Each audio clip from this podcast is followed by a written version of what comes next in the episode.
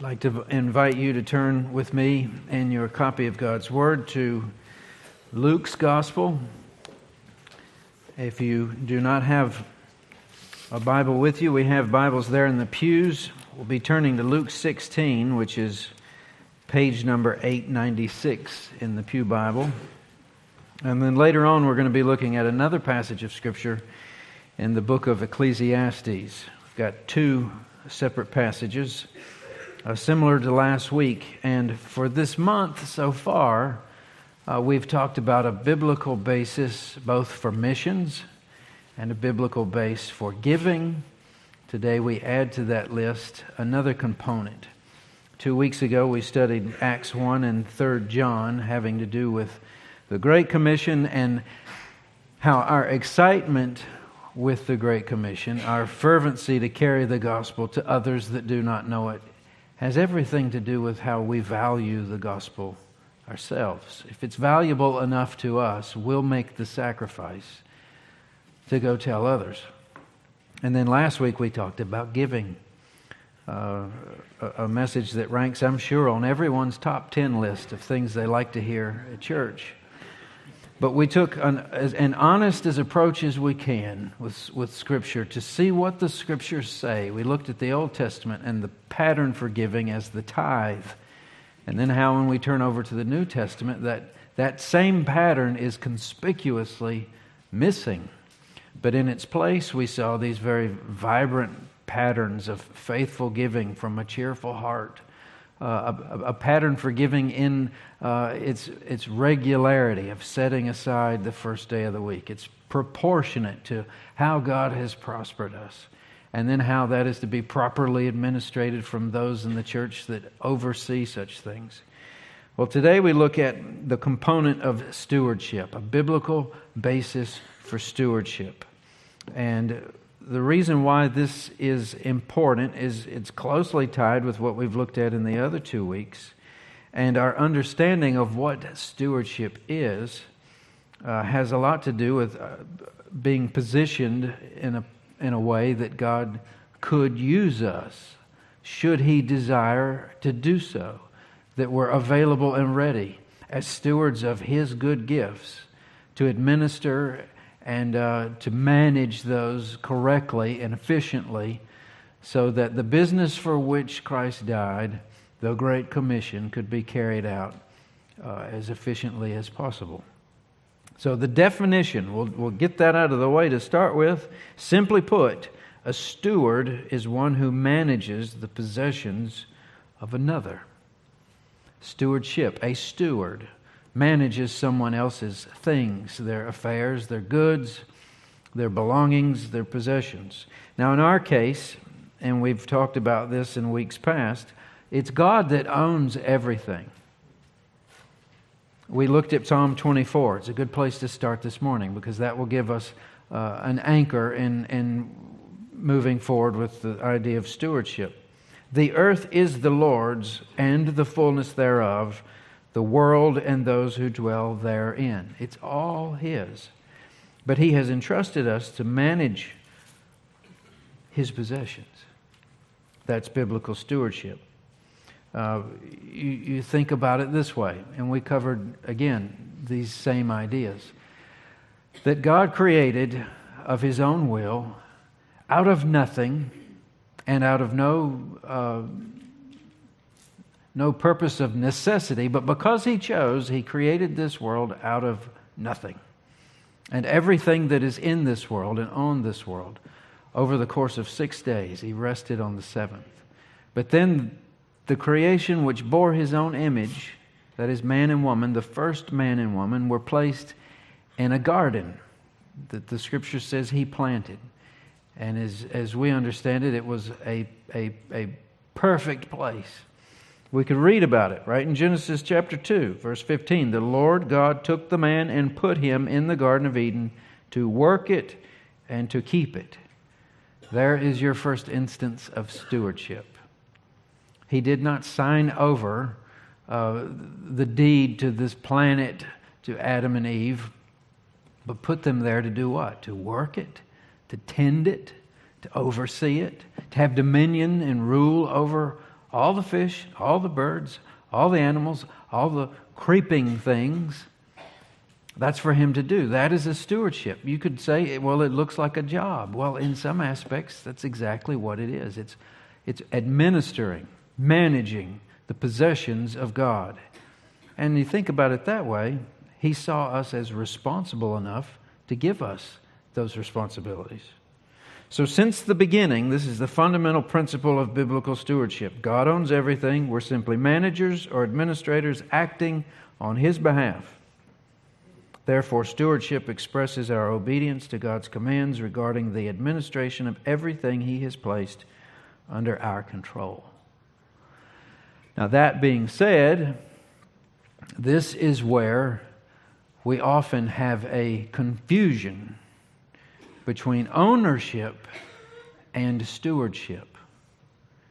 Now, if you work a job and you are in close contact with your boss who owns the equipment that you work on every day, or you drive around uh, their delivery truck, or you're accounting for and managing the, the uh, receipts and payables, then it's obvious where those things you're managing come from. But when it's God, we say, owns everything, it's somewhat different. And we can get confused between the way we should act. What's the difference? Where's the line between ownership and stewardship? And that's what we'll try to focus on as we move forward. All of this having to do with an introduction to these two passages we're going to read here in a moment. But you tell me, is there anything more counter cultural than to say, everything I have, everything I am, is all owned by the Lord? Now, we're not smart Alex. We don't fill out a credit application and where it says, Do you own or rent? Well, actually, I neither. It's all the Lord's. But that's what we believe. Now, functionally, where all this pans out and how uh, our money is spent, and how we view what we have, and how we share it or not, give it or not, that all has to do with what we believe about stewardship. One word that we learn, I think, earlier than just about any other, and you, you can be the judge of this especially if you've had children in your home and you watch them grow up and you know which words they learned first and which ones they used most often. But I think at the Mooneyham home, the word mine is probably one of the first and the most used. Comes natural to us, doesn't it? And we don't outgrow it. I could get into real big trouble really quick if I just talk to you about the way I consider certain things at our house mine. Don't touch it. If you do, put it back where you got it from. And I need to not know that you touched it. Just leave it. Because it's mine. And the, the amount of uh, learning and, and, and change, submission, all the things that were difficult our first uh, year or two of marriage between Corey and myself, having lived a number of years alone by myself with all my stuff in certain places. Have to adjust. We are hardwired for ownership. We have to work at stewardship. There's, there's all types of things involving submission and responsibility, accountability, all tied in with the idea of stewardship and our relation to the one who owns it all. So, as uh, another message in this month of emphasizing missions, the support of which has to do with our material possessions, our income, this is a, a, a place where I think the Scripture has much to teach and we have much to learn. Back to the idea of, of God as the owner and our position as, as recipients of His good grace and the things that we have as stewards of those things He owns. I do want to call attention to the fact that this is not as if He does this with greed or stinginess. We'll never be able to outgive God, is what someone commented from last week's message. And if you think about the arrangement, not just the Garden of Eden and putting man and woman here, this is for you. You manage this. One of the greatest lessons I ever had in my life, growing up and developing, was the day the doctor placed in my hands this 12 year old right here on the front row, my, my firstborn. It was later that I heard a man preaching through the concept of these things. He says, God is the first delegator. He created us for this role to hand to us His things, His possessions, to manage His affairs. And nothing else speaks more highly of that than to say, I have created life, a person with an eternal soul it started out with two cells that multiplied to 4, to 8, 16, to 32. And then the day I hold this life, and it's as if God says, There, you bring it up. Don't worry about it. I'll give you what you need, and I trust you with it, else you wouldn't have this life. But you are the steward, I'm the owner. Those are huge the, you can't say uh, playing for keeps is, is not even close enough to describe the responsibility and accountability we have as stewards of the goods and graces that God has given to us.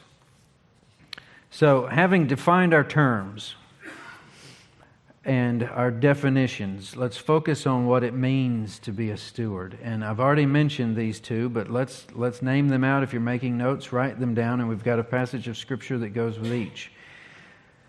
But the concept of stewardship, the management of someone else's possessions, in this case our Lord's, focuses or involves rather at least two implications a responsibility in that management and an accountability in that management.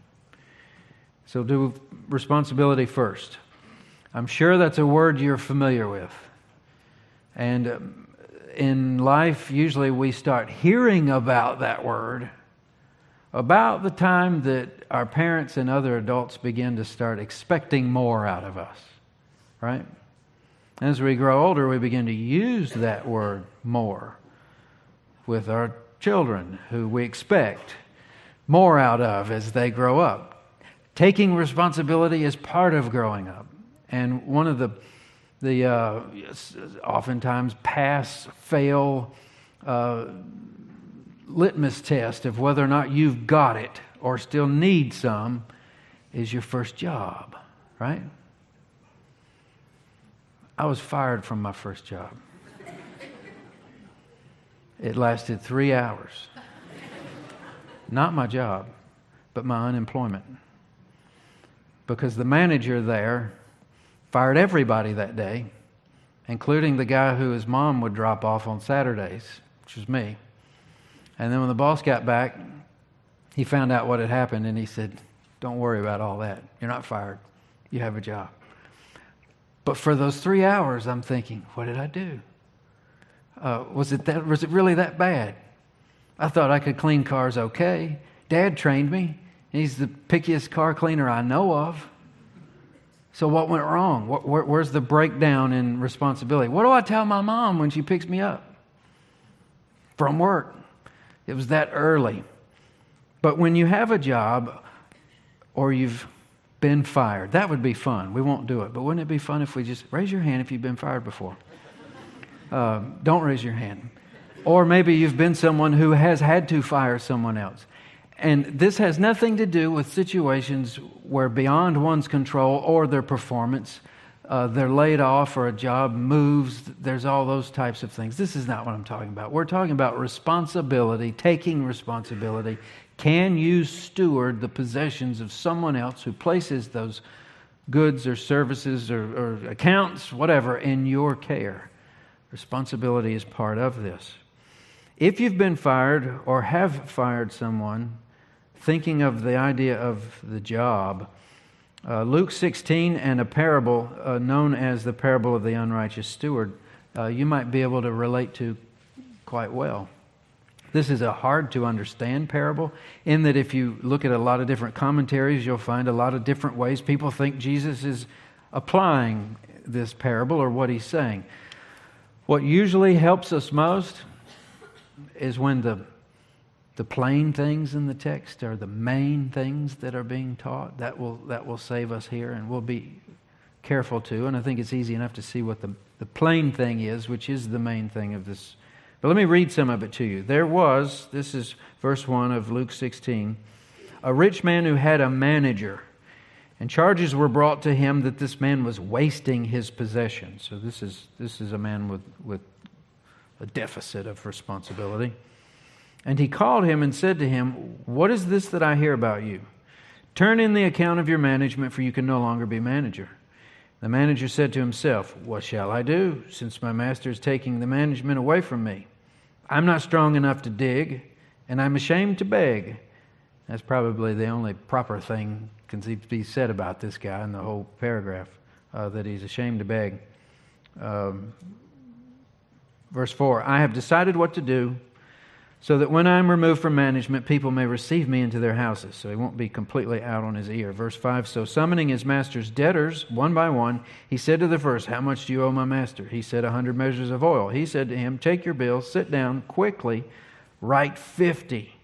Then he said to another, And how much do you owe? He said, A hundred measures of wheat. And he said to him, Take your bill and write eighty.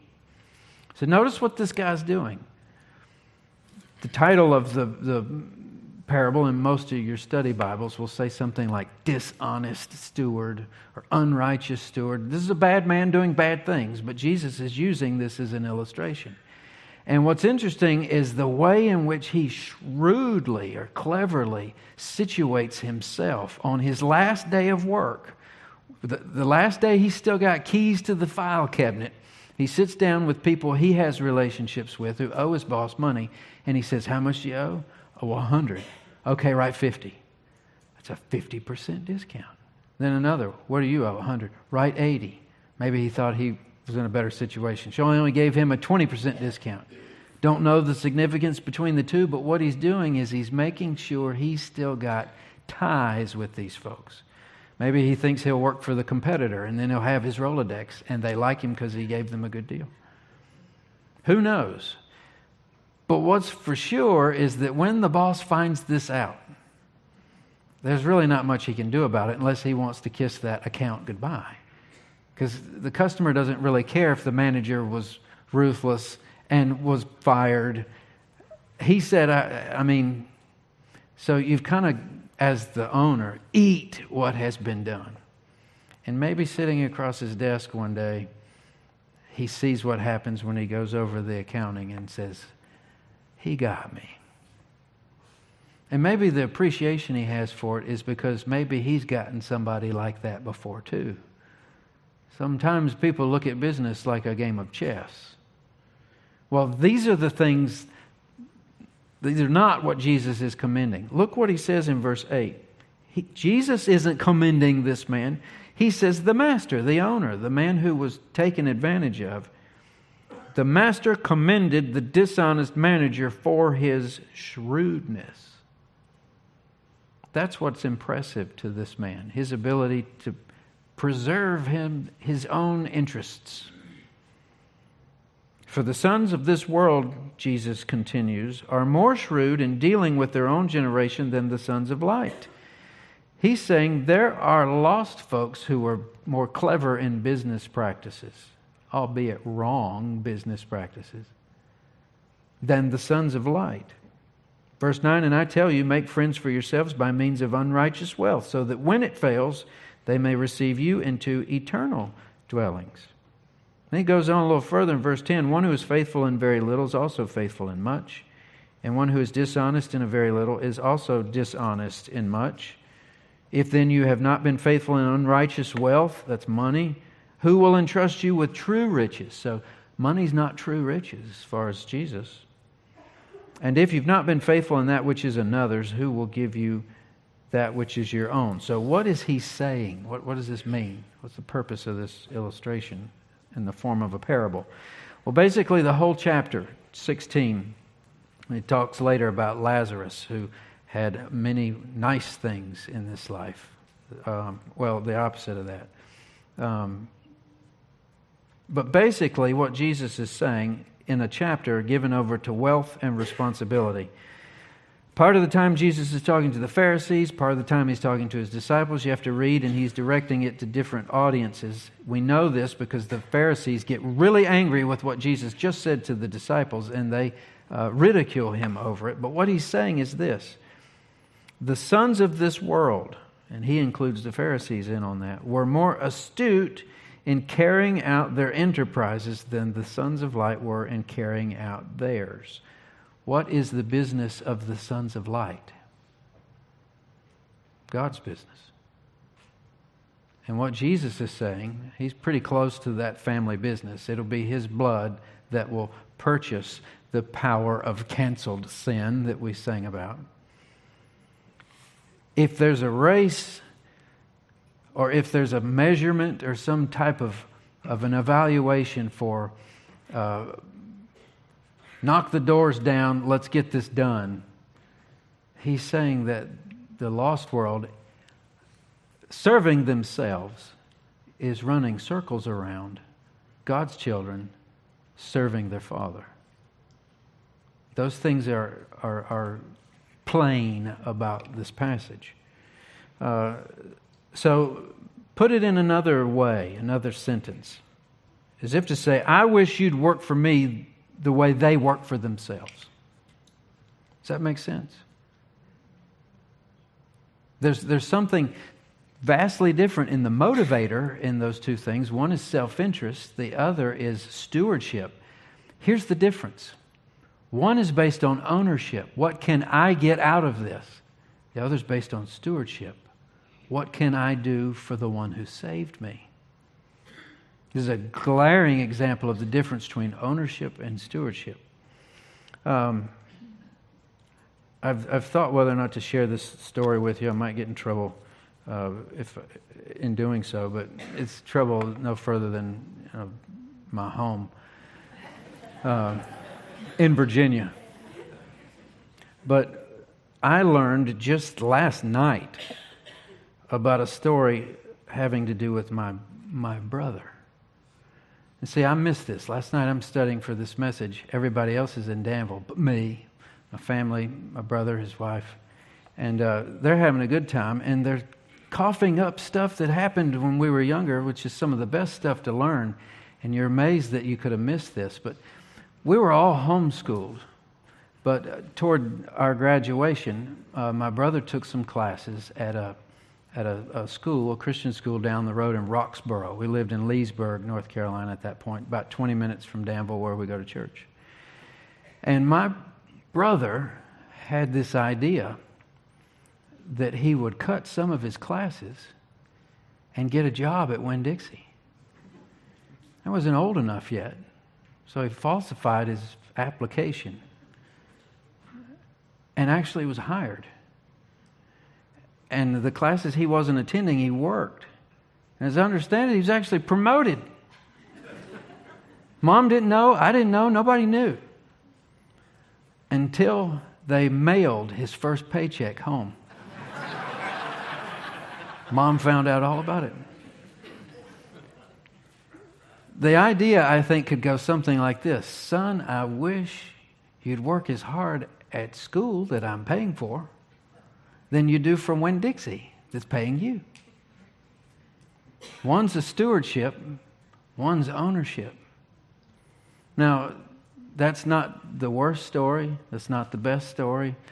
There's stories of me, there's stories of Kelly, there's stories of Joseph. We all learned through this. But you've got to admit, that was a good one. That's shrewdness in business, is it not? Which one is it? How do we view this place? Is this an ownership or is this a stewardship? Do we see our things that we call our own? The things that, that have our name on it, as far as the title or the paperwork? Anyone with a background in accounting could probably testify to what is a marked difference at times between the books of a nonprofit organization and a for profit organization. Because people inevitably handle their own money a lot different than other people's money.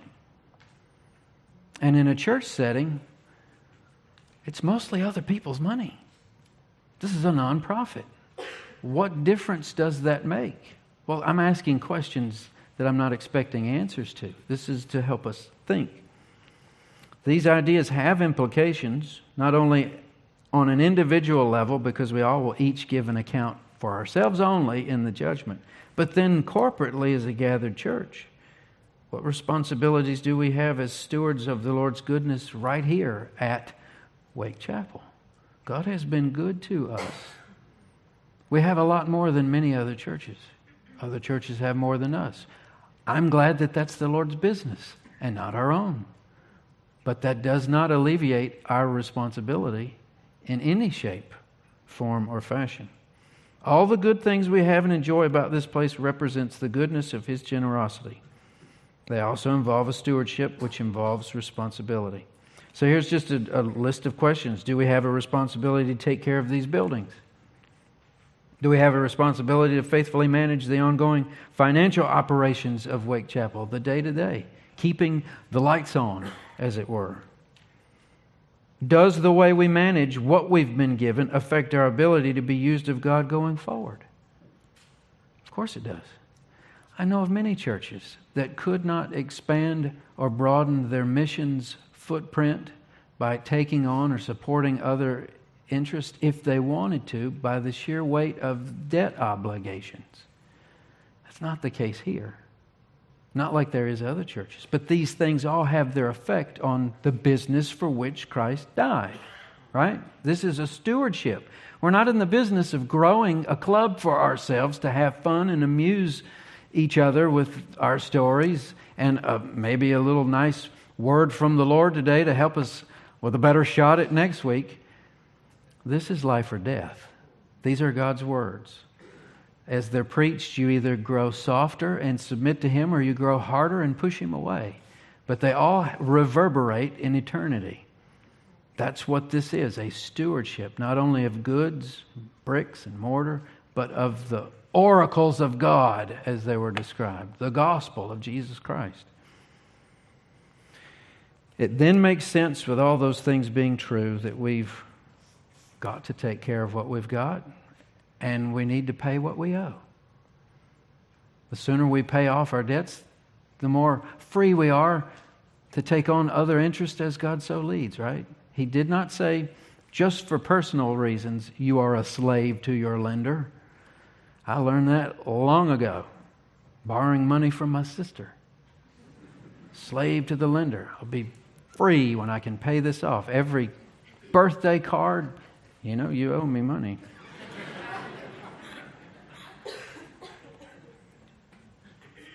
Should we steward it like we own it?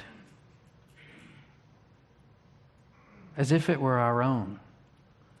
Aren't those the best managers, the best employees? If someone says, you know, they, they, they treat the business like it's theirs, even though it's, their, it's not. Well, that, that help is hard to come by, even in churches. Well, that's the responsibility. Let's look at the other word accountability. And where responsibility is what we do now and over time, that's largely handled in the present. Our accountability sometimes is delayed until the end of everything, where all accounts are settled. Let me read to you this other passage of Scripture. This is from Ecclesiastes, and this has all to do with our, our accounting for our, the stewardship of what God has given us. The preacher, known as Solomon, says in verse 1 of chapter 12, and this is the last chapter of the book, he says, Remember also your Creator in the days of your youth, before the evil days come and the years draw near, of which you will say, I have no pleasure in them, before the sun and the light and the moon and the stars are darkened and the clouds return after the rain. Now, don't be misled here. This isn't apocalyptic ruin he's talking about he's actually giving a, a, a, description of the natural process of aging. Let's, let's hear him out. In the day when the keepers of the house tremble, those are likely the arms and hands, holding something. Putting tea pitcher back in the fridge is a little more shaky than it was before. The strong men are bent. That's reference to the legs. The grinders cease because they are few. Those are teeth. And those who look through the windows are dimmed. That's likely the eyes. And the doors on the street are shut. That's likely the ears. When the sound of the grinding is low, and one rises up at the sound of a bird, and all the daughters of song are brought low, that just means that they can't hear during the day and they can't sleep at night.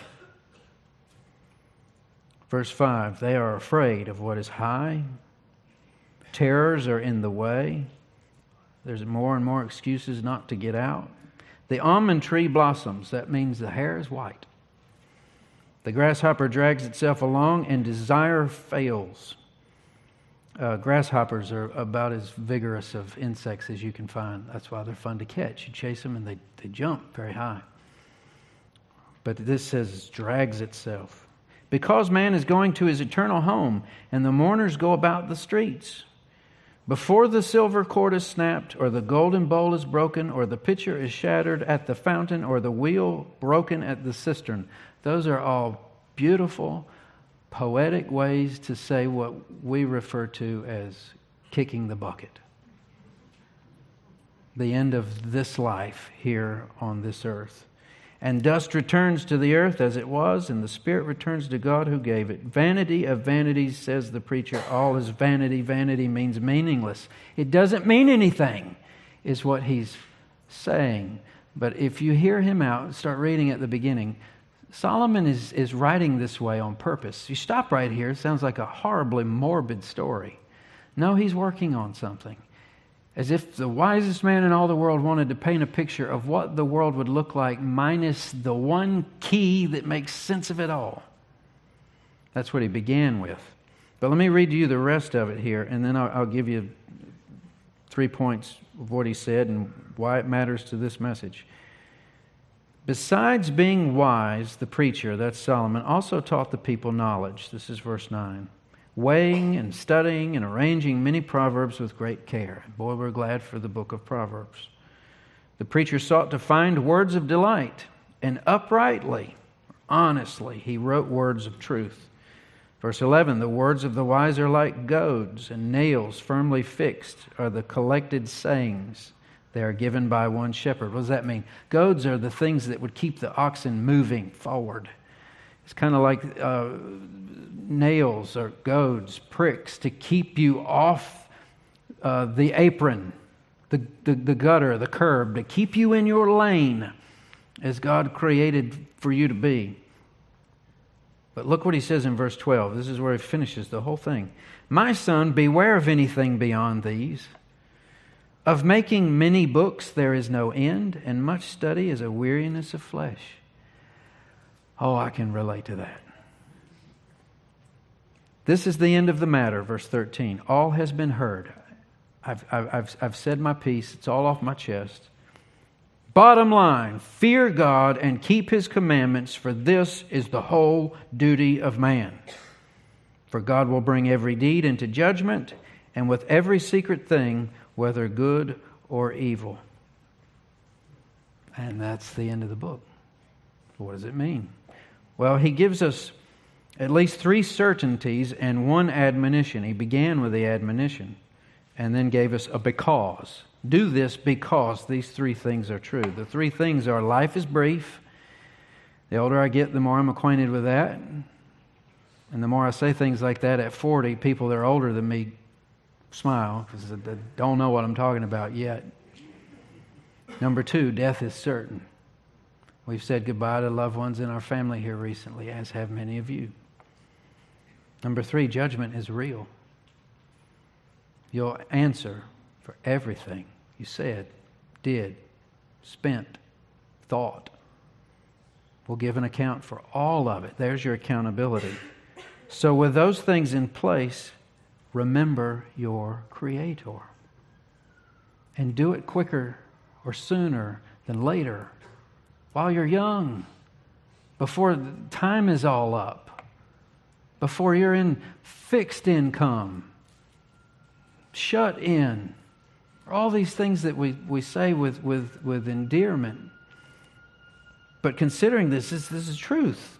There's nowhere else to go with these things. Fearing God and keeping his commandments are the whole duty of man, says this preacher. Now, here's where I want to tie this back to the last passage. And if this makes sense to you, keep it, think it over, live by it. If you go back to Luke 16, verse 10, it says, The one who is faithful in very little is also faithful in much. Would you say that that's true across the board? Pretty much. Verse 11 If you have not been faithful in unrighteous wealth, that's money, that's a small thing. Who will entrust you with the true riches? That's a big thing. Now, if Solomon is saying, this is the whole duty of man fear the Lord and obey his commandments, is that a big thing or a small thing? That's not just a big thing, that's the biggest thing as far as our life is concerned. Are you faithful there? Then you'll be faithful here. I mean, if you find somebody who's not faithful in their church to disciple, to serve with their gifts, to be there in attendance, to encourage one another, to give financially, support missionaries, those are little things. And if the little things aren't there, there's not much indication that his heart is right with his Creator, that he fears him and obeys his commandments. But if you've got someone who's as close to the family that they respect, that's what fear means, and obey, trust and obey, for there's no other way to be happy in Jesus but to trust. What John said, if you, Jesus, if you love me, you will keep my commandments. How else does a, a child show a parent that they love them better than being obedient? If those things are in place, they are a trusted steward. They don't just get a little, they get it all. If they're faithful in the big things, they'll be faithful in the small things. Now, we like to look at it backwards, the way we work. You're faithful with something, you get promoted. If you do a good job there, you get promoted, and you get pay raises each time you climb the ladder. No, when we trusted Jesus as Lord and Savior, we got the whole ball of wax for absolutely nothing. Absolute free grace. It's all yours. But you will be accountable to what you do with it in the end. You be faithful with the big things, you'll be faithful with the small things. Something going on down the road. One day, and with this I'm done people are going to gather around and they're going to say, Well, Isaac's dead. They'll put me in a box, and they'll throw dirt on top of that. And then they'll probably go maybe in a room like this one down here and eat potato salad and barbecue and whatever else. I heard it put that way by a pastor who was being counseled on worrying too much about things that didn't matter. Worry about the big things. Faithfulness in the big things because you're only here for a short time. And then we're going to have to hand this off to somebody else. I'm already thinking about the transition when it's my turn. Who, who, who, who gets to do this? to teach you the truth. Can people still come into this and expect to hear God's word explained so they can understand it and know how to obey it? Can, can my children grow up here and continue to be fed, and their children, and their children's friends, and their loved ones? This is a stewardship. That's what this is about. And that's just where we start. That's Jerusalem. What about Judea? What about Samaria? What about the othermost parts of the world? Can we export these things? Can the gospel of God go out from here and trust God to bring people in to keep the whole thing perpetuated? That's stewardship. Ownership is, you know what? I don't like y'all anyway. I'll donate it all to the charity you hate when I'm dead. Ownership is over when you're gone. Stewardship continues. just as Paul taught faithful men what he knew so that they could give that to others. Got a lot of responsibility here and a lot of accountability when it's over. But we've been given everything we need in order to do it. The rule book's right here. It's just how do we look at it? A stewardship or ownership? Or maybe we steward like we own it as part of the family. With that said, let's pray. Father in heaven, we thank you for this another chance to look at your word and learn. You've been so faithful to us to give us what we need to know and understand. You're also gracious enough to, to tell us explicitly how to obey. We're emphasizing missions this month, Lord, which sounds strange. We should emphasize it all the time. But take what we've studied and, and place it in our minds where we can access it, live by it, be generous because of it. And Lord, may we outpace the self directed enterprise of the city around us by absolutely making you proud at the rate at which we are diligently about the business for which you died. Lord, send us where you want us to go and help us to sound and look and act like you, the hands and feet of Christ, by telling others what you've done for us through the truth of your word. We thank you. We ask this in your name. Amen.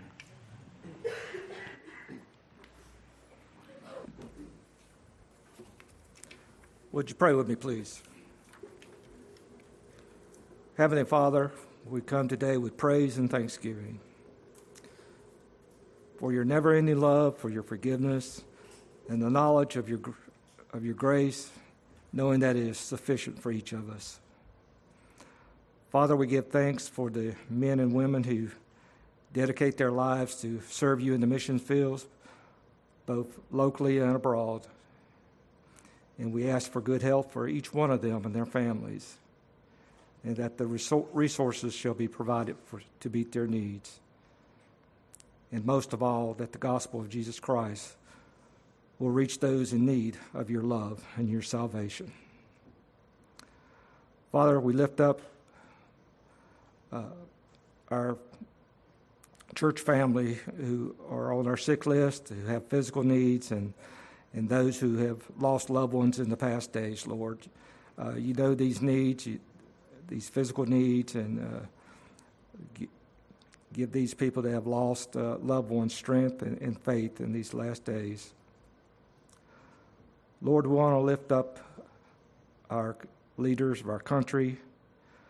Uh, we pray for spiritual wisdom for them. Uh, we're living in a, a time of, of, immorality and godlessness, and we, are right is wrong and wrong is right, and uh, we just pray for your divine intervention, Lord. Uh, we know that only way that it can be changed is one heart at a time. That's why these missionaries are so important.